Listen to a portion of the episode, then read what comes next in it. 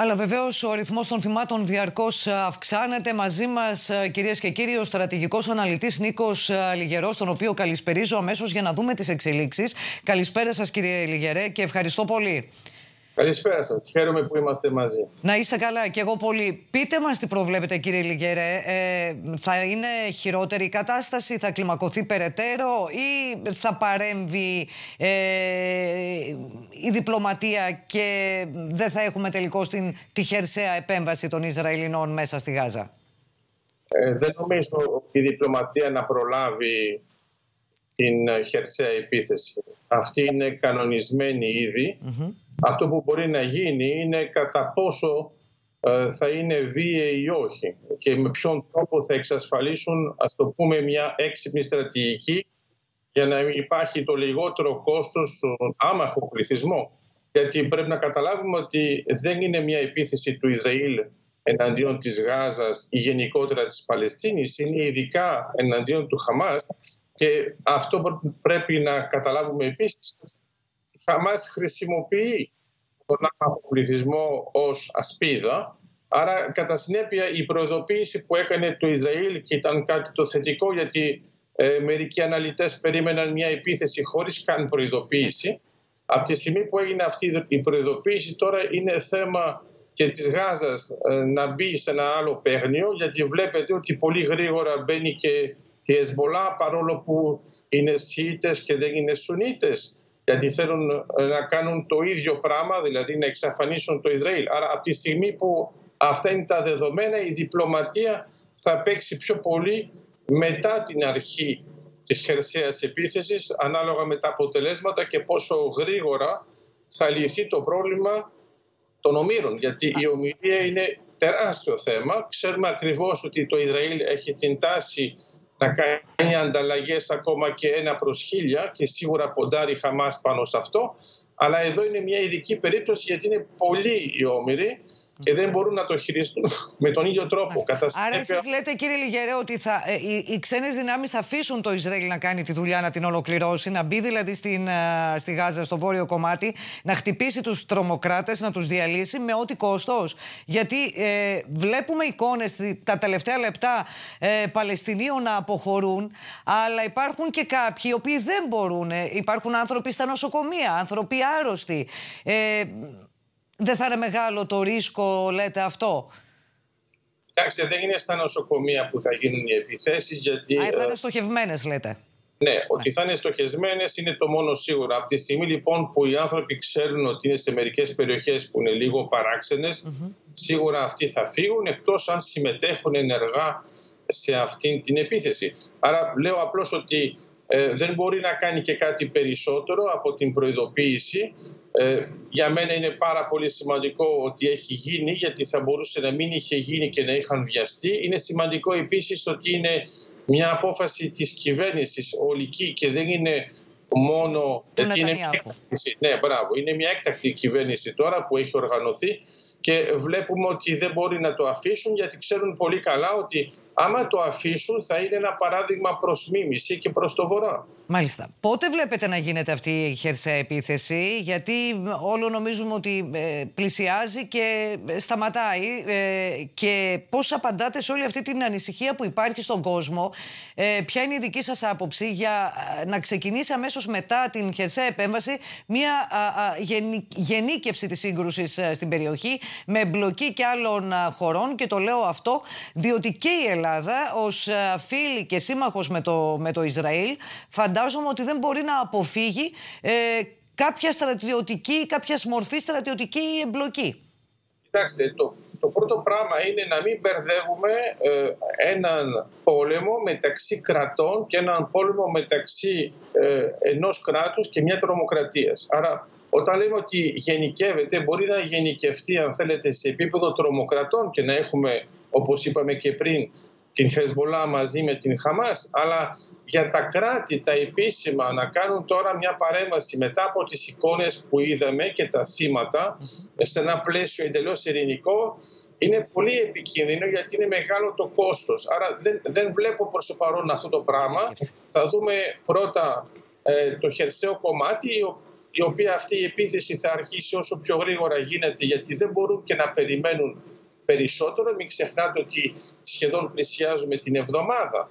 Άρα δεν μπορούμε να πούμε ότι κάνουν μια αντίδραση, είναι απλώς μια ανάδραση και από τη στιγμή που το προετοιμάζουν με ένα τέτοιο τρόπο δεν μπορούν να κάνουν και πίσω. Και παραλαμβάνω το πρόβλημα που έχουν είναι ότι αφορά μόνο τη Χαμάς, δεν αφορά την Παλαιστίνη και άμα δεν υπάρχει μια αντεπίθεση θα αφήσουν ένα περιθώριο και σε άλλους τρομοκράτες να κάνουν κάτι το ανάλογο θέτοντας σε μεγάλο κίνδυνο το Ισραήλ, αλλά όχι μόνο το Ισραήλ και την Παλαιστίνη, γιατί μπορεί αυτό να γίνει και από την άλλη πλευρά στα Γεροσόνημα και τότε θα είναι ακόμα χειρότερα τα πράγματα. Άρα λέω απλώς ότι τα κράτη ε, συγκρατούνται το ένα με το άλλο και οι συμμαχίες περιμένουν να δουν. Κανένας δεν μπορεί να σταματήσει αυτή την αντεπίθεση γιατί δεν υπάρχει και κανένα όφελος να σας πω την αλήθεια, γιατί πρόκειται για μια τρομοκρατική οργάνωση. Αλλά ποιος θα το σταματήσει, να το σταματήσουν, ας πούμε, οι Αμερικανοί που έκαναν το ανάλογο με τους Ταλιμπάν,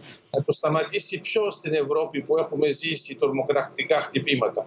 Και μην ξεχνάτε ότι η Χαμάς με αυτά που έκανε μοιάζει πολύ με την ΤΑΕΣ και δεν είναι πια το κλασικό ας πούμε πολιτικό κόμμα που επικρατεί στη Γάζα.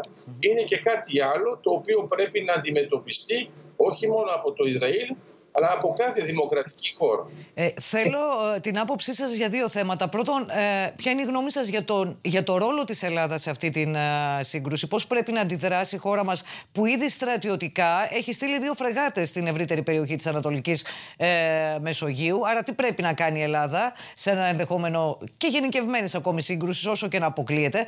Και δεύτερον, επειδή είπατε ότι κανείς δεν θα σταματήσει καμία ευρωπαϊκή χώρα και πολιτισμένη χώρα δεν μπορεί να σταματήσει σταματήσει το Ισραήλ από το να χτυπήσει τους τρομοκράτες με αυτά όλα τα οποία έκαναν και, και καταλαβαίνουμε τους λόγους ε, υπάρχει περίπτωση να υποχρεωθεί ε, εάν ξεκινήσει ένας ιερός πόλεμος όχι στη Μέση Ανατολή αλλά στην Ευρώπη. Ήδη από σήμερα είχαμε χτυπήματα μεμονωμένα τζιχαντιστών.